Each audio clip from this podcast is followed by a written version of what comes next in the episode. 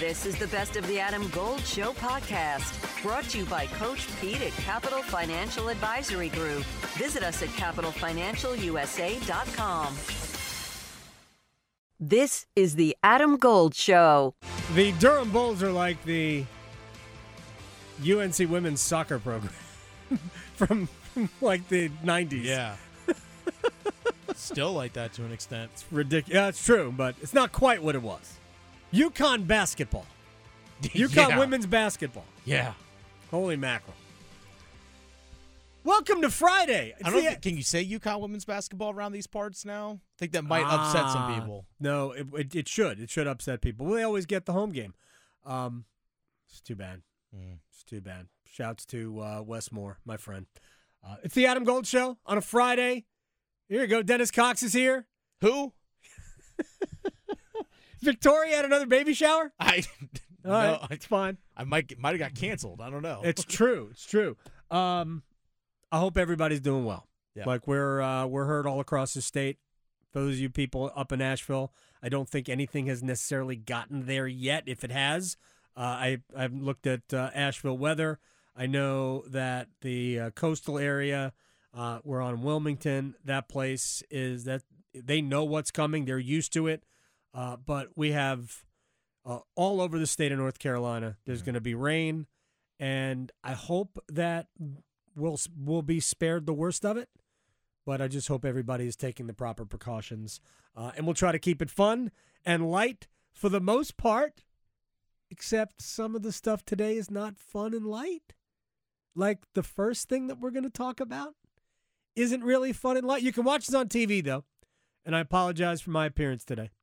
But I am wearing a Mets shirt. Yeah. Very excited.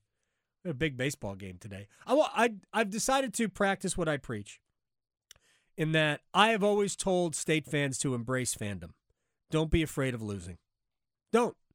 Because it's the way you talk about games does not impact the outcome of games. Doesn't. Us predicting things doesn't change the outcome of games.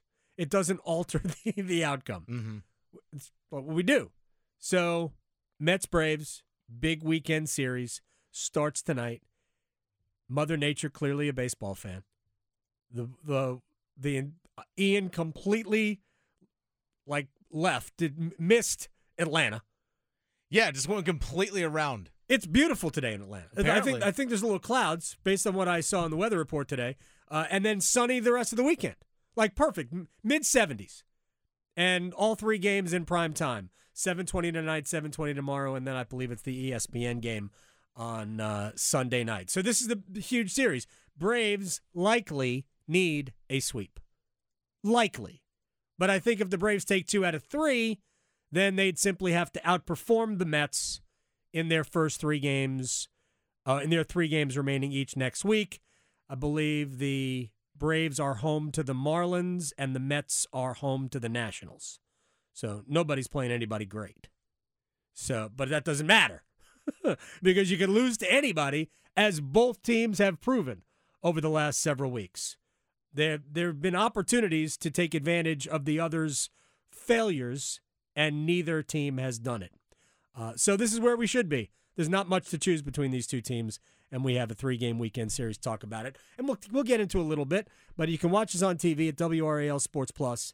We're here, Android, Apple, Roku, Fire TV, 34.1 on an antenna. Spoke to somebody the other day who watches us on the antenna all the time, and the picture's great.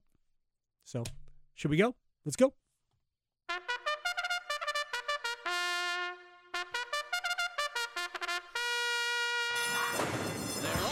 All right, this is the not necessarily fun stuff, but it is stuff that needs to be discussed. Remember back to last weekend and the injury to Tua Tagovailoa just before halftime against the Buffalo Bills, right? If you remember that, we all thought it was a concussion. Mm-hmm. Head snapped back, hit the ground after he was shoved to the turf, going backwards. Got up, wobbly, was shaking his head to unwobble, but then he kind of stumbled and fell. The Dolphins said, well, he went through protocol, but it was really a back injury and an ankle injury that caused him to stagger and almost go down again. Really? Last night, very scary stuff. Tua was ragdolled in the second quarter and was out. Nobody's open, Joe. He's going to be sacked back in his own territory at the 47-yard line. Tua's down. Down? I mean, he was... body slam. It was like a wrestling move. Yeah. He was body slammed to the ground. I just don't understand. First of all, I don't understand why that's not a conversation. We're all talking about protocols and anything. How come you can't get anywhere near quarterbacks anymore? You can't tackle quarterback low. You can't. I mean, if you come close to accidentally hitting them in the neck or the head, it's a penalty. We saw that happen. Brian Burns got called for a terrible penalty, right? Mm-hmm. Remember that, right? But because we are so hypersensitive to that, apparently not last night. So now the football world is wondering how? How could this have happened? Why do we bury our own heads in the sand and act naive about this? The players are cattle. That's just it. The players are... There's going to be another player. No matter how good the player is, there's going to be another one. I'm not saying there's an unending supply. At some point, maybe there will be an ending supply. There will be a finite number of these people. But for the time being, nope. We're making more every single year. Mm-hmm. The Dolphins said they followed the protocols. Here's Mike McDaniel. McDaniel, the head coach of the Dolphins. I don't think that an injury from last week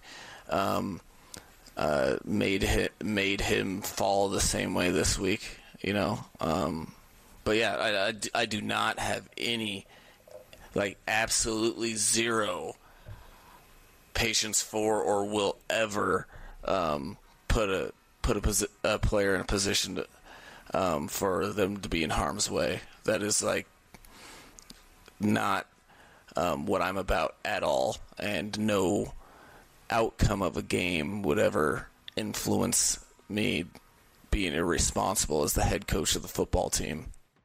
All right. We do know that concussions beget concussions. Mm-hmm. If you get a concussion, it's just easier to get the next one. Also, I'm calling BS on it wasn't a concussion last week. Anyway, next, the Dolphins said they followed the protocols. Here's NFLPA head DeMaurice Smith on the process.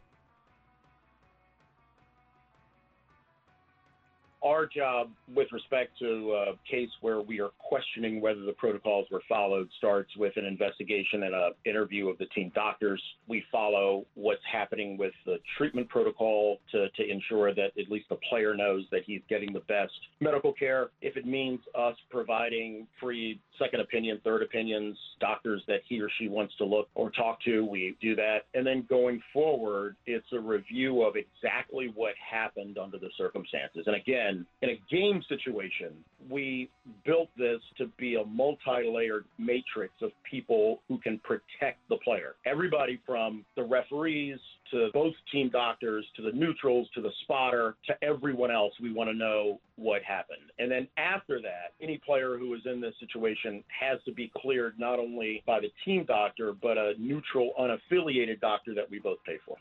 Right, and that's the problem here. The problem is the protocols. Because I think the protocols eliminate common sense. Now, I was watching the game on Amazon last night, and there was almost a really good discussion after the game, except that it was had by basically all former players. And we'll get to that element in a second. Because I got one more here from DeMaurice Smith before I want to explain something. Here's Smith on the responsibility of the teams. Every employer in the country has a duty to provide a safe workplace or as safe a workplace as possible. But when an injury occurs, they have a duty to treat that injured employee as a patient. So what I would say to fans, and look, I get it, you love your football. The idea that tackle football and playing with concussions has to go hand in hand is simply a lie. We've seen this game do tremendously well economically. We've seen this game do tremendously well with a fan following since we've put in strict protocols in 2011. So the idea that somehow these two things have to go hand in hand is simply not true. All right. It's the responsibility of everyone, not just the team. It isn't just the team's responsibility because you can't trust the team. But you know who else you can't trust? The player. Players are always going to want to play. Yep. Football's a game of toughness, man. Mm-hmm. Playing through injury. Doesn't matter where the injury is. Look, this might be alarming to some people, but for decades, players, it was like a badge of honor for the player to come, oh, I just got my bell rung, to come back. Shake the cobwebs. Right. And you saw Tua doing it against Buffalo. Like, there's no way that he wobbled because his ankle was hurt or his back hurt. There's just no way. If you watched his body language against Buffalo, first thing he does is shake his head because clearly he needed to shake his, trying to shake himself straight. And then as he's not just going to the ground but kind of slumping back on another player, you can tell he's still foggy. So don't hang that on back and ankle. And I'm going to move on here, but we either need to eliminate the team and the players from this and have somebody completely independent. Not somebody who works for the players, somebody who works for the league, somebody completely independent. Has no skin in the game at all. And these people are in charge of these situations. Either that or we need to stop caring to the level we care today because nothing that we do is going to make the game safer. Nothing. It's a brutal game. And the players understand it. They have understood it forever that it's going to be a brutal game. So, let's move on. 31.25 hours away. Almost that time. Actually, kickoff, I'll bet you, is 7:42 in Clemson. Yeah, I guess. So 31.5 hours away from kickoff in Death Valley. How's everybody feel? Everybody feel good about it? Look, we live in an age of hype, overhype, super overhype. I actually think that we haven't completely gone to the mat for this one yet. We haven't. Right? I don't believe this is something, but it's only 10 versus 5. It's not like it's 1 versus 2. Mm-hmm. So it hasn't gotten tons of national run. But this is an enormous game for the Wolfpack. And in this era of college football and how we hype everything to the nines, the fact that State is playing in their first ever game between two top 10 teams in the regular season is awesome. And I know what the ramifications were from 1967. You win it, you're playing for a national championship. Yeah. They didn't win it. But honestly, there's no hype in that game. It's 67. It's 1967. Not many people were around for that. Let's be real. We haven't even put a man on the moon yet. Now we got a Space Force. That's true. I love that show. I don't love it. It's fascinating to me. It was fun. That show's fascinating to me. Anyway, it's also the first ACC game of the season. Yeah. So. For State, that is, yeah. State wins. Right. Clemson already played. Clemson's played two. State wins. Now what? Oh, we got 7 more of these. Mm-hmm. Including next week against Florida State and then at Syracuse. Still got the game against Wake Forest to come. This is just the first step. Good luck. All right. What does last year's win over Clemson mean? In the grand scheme of things, I asked that of Dave Doran yesterday. Well, I think we believe we can beat these guys, and I couldn't always say that. You know, I think there was certain guys that did. There was a lot of guys that thought they could. There was a belief in our locker room that we were better than them, and not, you know, as people or any of that, just as a team, that we could go out there and out-execute them and win. And when you have that and then you finally do it, I think it does matter. It means something, you know. I mean, there was a time here when we couldn't beat anybody. I mean, my first year, we didn't win a single league game, and everyone we played was like, how are we going to beat these guys? Like, no one thinks they can win, and it's the opposite. We expect to win, you know. And so I think that's the biggest difference in that closing seconds of that game, getting the W. I think it really elevates confidence within a team that they can beat anybody. I mean, Clemson's a great program. They're two-time national champions under Dabo, and we respect them. And so when you knock someone off that's that good a program, it means something to your confidence. It was a fun game last year. I would argue that last year's game, State probably should have won comfortably. Yeah. Right? But one nonetheless. Getting it done just teaches you a lot about it. That was a big game, although we all understood that Clemson wasn't the same Clemson, right? DJ Uiagalelei had not yet developed into a good quarterback. I believe over the last couple of weeks, we have seen DJ look like the quarterback that Dabo Swinney kept touting for 2 years.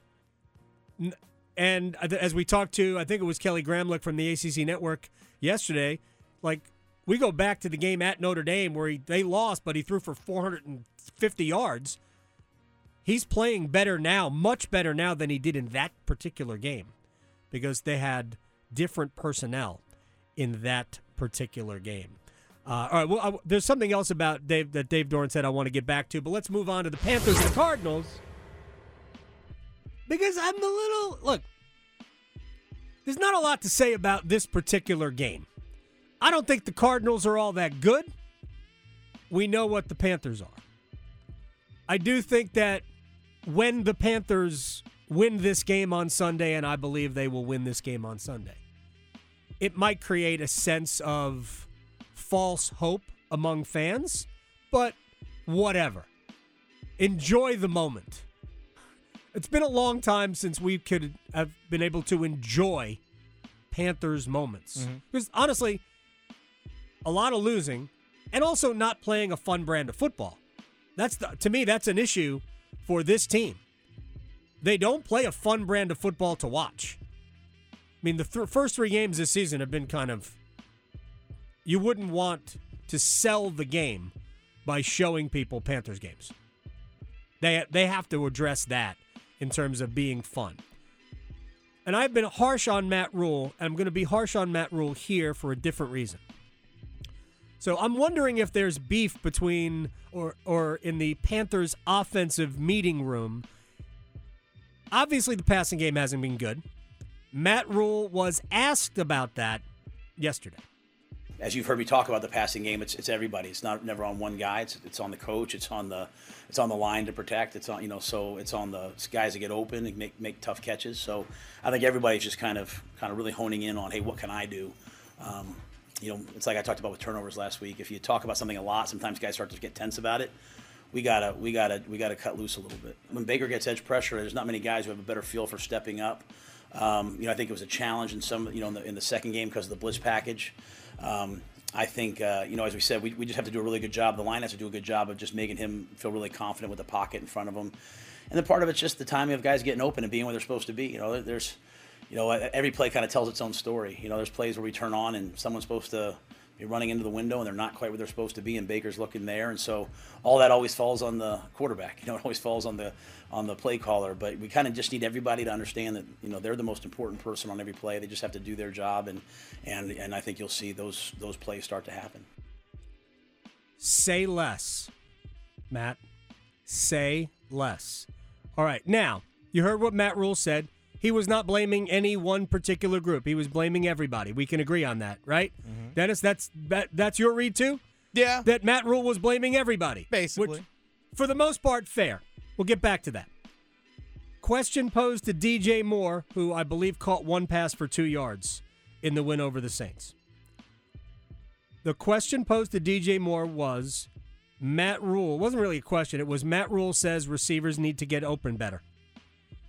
What are your thoughts, DJ? It all go hand in hand. Pretty much what he said is you got to get it on the same page no matter what. But it's really no, I don't really got no in-depth on it, so just got to get open and catch the ball. So why aren't you on the same page? Why? I don't know. Doesn't have to be on the same page, you know, just pitch and catch. It's still a kid's game at the end of the day. You haven't had any problem getting open in 4 years. So, I mean, is it surprising to hear that? Or is it surprising? Y'all got that from him. Like, that don't matter. No. Like, don't matter to me. Getting open is getting open. Open is 1 yard, 0.5 yards. Open is open in this league. Like, quarterback, if he doesn't see it that way, it's cool. They go into the next read, next person is open. That goes for everybody in our room. Everybody can get open. Doesn't matter. All right. But if you watched the video of that, DJ did not appreciate the question or the thought that somehow this was on wide receivers or maybe him in particular. Mm-hmm. So, and again, I want to make it clear that Rhule was not hanging this on any one group. But here's where I believe Matt Rhule screwed up again. Don't call anyone out, Matt. That's why I said say less. Yeah. But by calling out wide receivers, offensive line, you have brought questions to them that they, honestly, they shouldn't even need to answer. And now it looks like we got problems because DJ Moore was called out by the head coach. Even though that's not what Matt Rhule did. Because here's what Matt Rhule should say. It's either only about the coaches. He's clearly protecting Baker Mayfield here. Yeah. That's his aim here is to protect the quarterback who everybody understands and Baker admits has not played well. Certainly not nearly as well as they were hoping at this point. And they were not looking for Aaron Rodgers. Because they didn't sign Aaron Rodgers. They have Baker Mayfield. He's not Aaron Rodgers. They were looking for a better version of what they had, which to this point they don't have. No honest assessment of the quarterback spot for the Panthers tells you that Baker Mayfield to this point has been an upgrade over Sam Darnold. He hasn't. He hasn't been worse, but he hadn't been better. So Matt Rhule either wears it with the coaching staff, say, we as coaches, we have to do a better job of putting players in position to succeed. Mm-hmm. And that's enough. That's enough.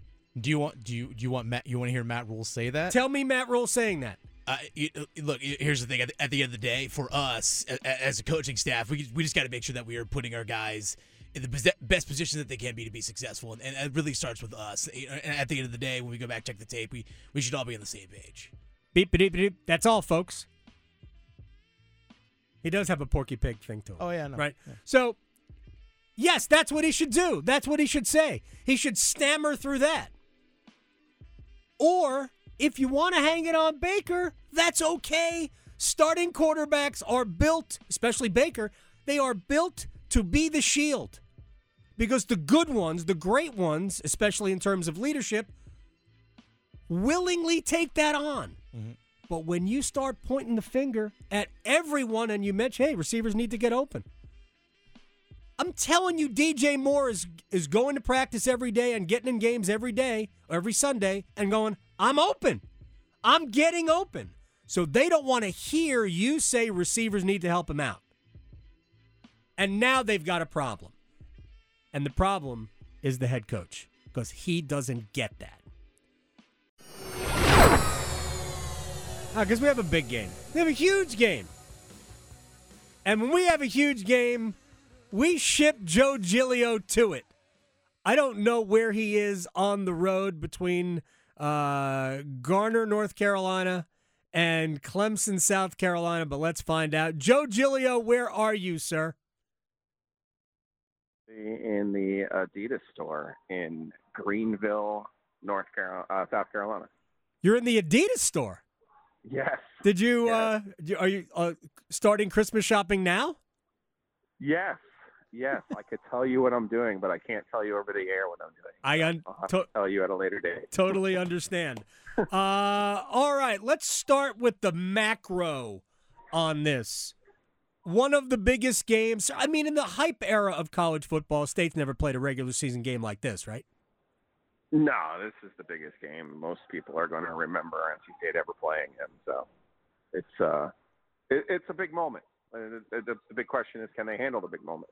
So what do we have to kind of point to give us an indication of how this group, coaching staff, maybe more than the players, have handled moments like this? Is last year's game at Mississippi State in any way, shape, or form similar to this?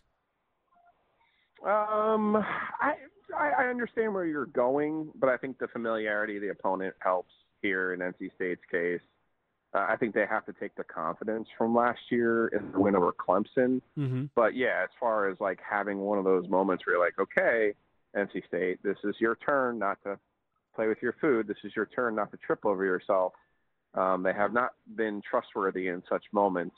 I do think that it is a conference game, and I do think that it's against an opponent they had success against last year. Definitely helps and points them in the right direction. Dave Doran told me yesterday that last year's game, as they were preparing for it, they felt like they were the better team. And I don't disagree with that. I thought, especially the way Clemson had been playing at that point, I thought NC State was the better team. And the fact that it got to overtime was a little bit of a surprise, but maybe not. How do you think these two teams stack up just in terms of personnel taking the uniforms off? Yeah, I think NC State has the better secondary for sure. I'll take NC State's linebackers as well. Obviously, Clemson's defensive front. They got a couple NFL guys there. Yes. I'm not impressed with Clemson's skill players. That includes their quarterback. Their offensive lines are probably a push. I think it just kind of comes down to, just as it was last year with Devin Carter having to win some jump balls. I think if, you know, which receiver group is really going to differentiate itself and really step up and make the plays that are necessary to win the game. Credit to Clemson's tight ends and running backs and receivers last week. They did those things. The question is, can they do that again against what I think is a better secondary in NC State? All right. So before we get to the Wolfpack in terms of how they have played offensively over the first 4 weeks of the season, I just want to go back to your lack of confidence in DJ Uiagalelei, which, by the way, now I can say thanks to you. I've heard that promo enough. I've been practicing. I thought DJ looked like he was playing differently and more patiently against Louisiana Tech. And I thought that really showed against Wake Forest, that those two games, certainly the latter one, didn't even alter your opinion on DJ? He's definitely improved. And don't get me wrong, Adam. I'm always going to believe what I see.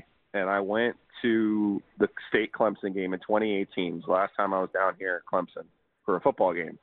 And, you know, everyone was trying to tell us that Ryan Finley was an NFL quarterback. Right. I had questions about Ryan Finley at the time. Everyone knows this.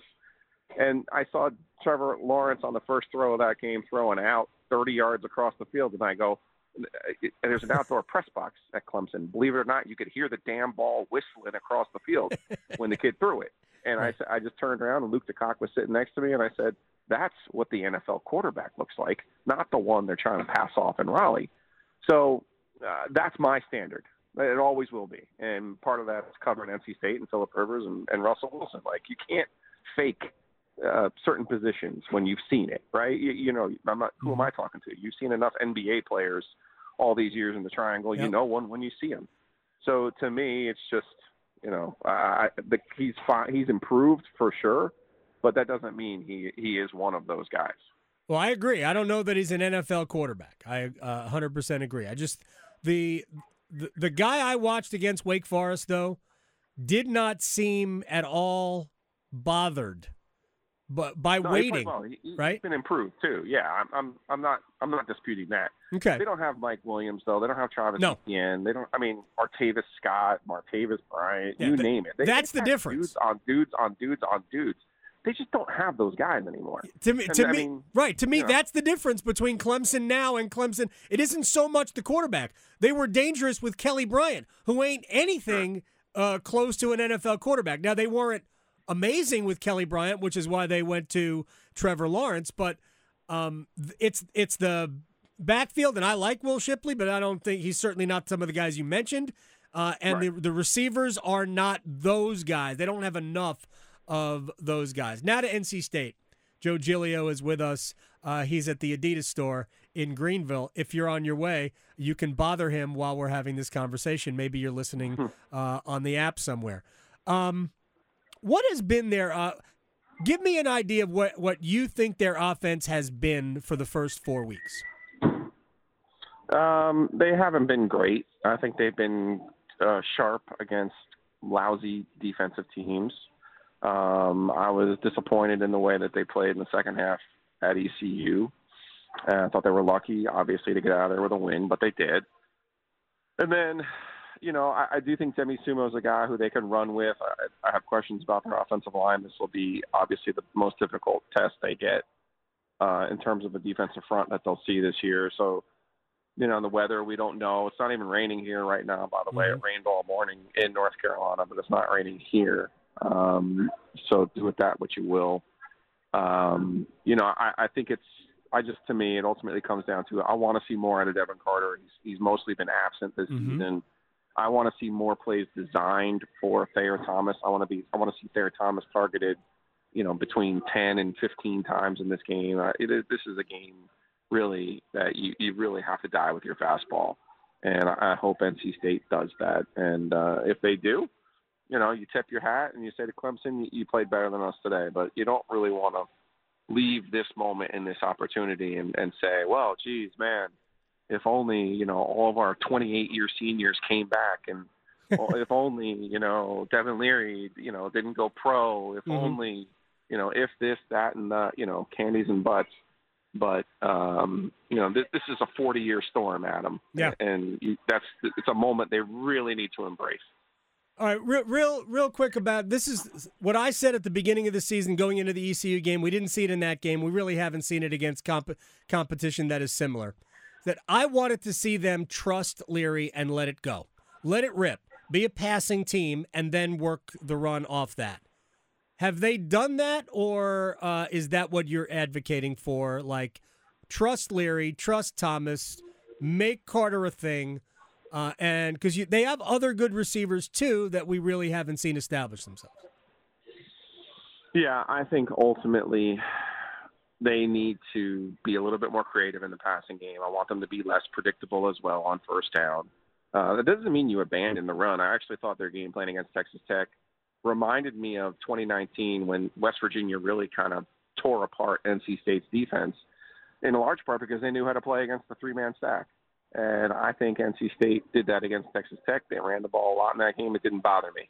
I do think there is a place for that. But ultimately, I think you win games by your quarterback being outstanding, by Devin Carter showing you what he did last year at Clemson, and by really involving Thayer Thomas in a creative way and not just as a trick play passer. All right, Joe Giglio, what is the difference in this game as you see it?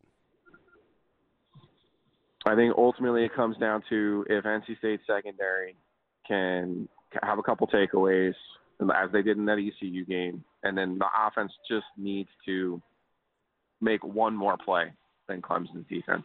I think if they could do that, they can win a low-scoring game and get out of here, you know, with their dreams intact. If not, you know, and the law of the wolf and the NC State stuff says that Will Shipley, who's got 26 family members who graduated from NC State yet is somehow not at NC State, will magically run for, you know, 220 yards and 5 touchdowns and beat NC State. So, you know, I don't see a whole lot in between on that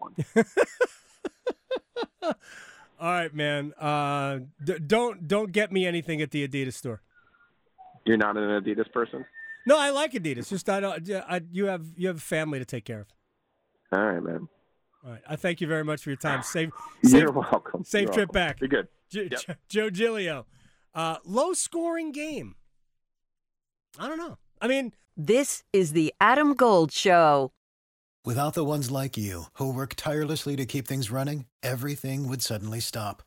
Hospitals, factories, schools, and power plants, they all depend on you. No matter the weather, emergency, or time of day, you're the ones who get it done. At Grainger, we're here for you with professional-grade industrial supplies. Count on real-time product availability and fast delivery. Call, click Grainger.com, or just stop by. Grainger, for the ones who get it done.